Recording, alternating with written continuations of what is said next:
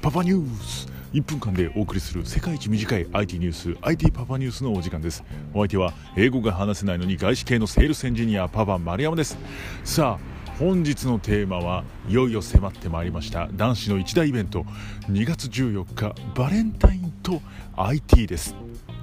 まあ時代は変わりましてもう今やですね男の子がもらうような日ではないんですけれどもそれでもどこかそわそわしてしまうバレンタインデー。実はですね IT の導入も進んでおります。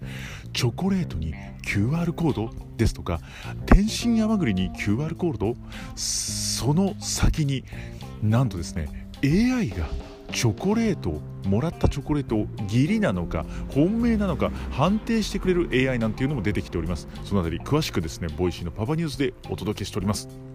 そうもらえないと分かっていてもちょこっと期待しちゃうんですよね。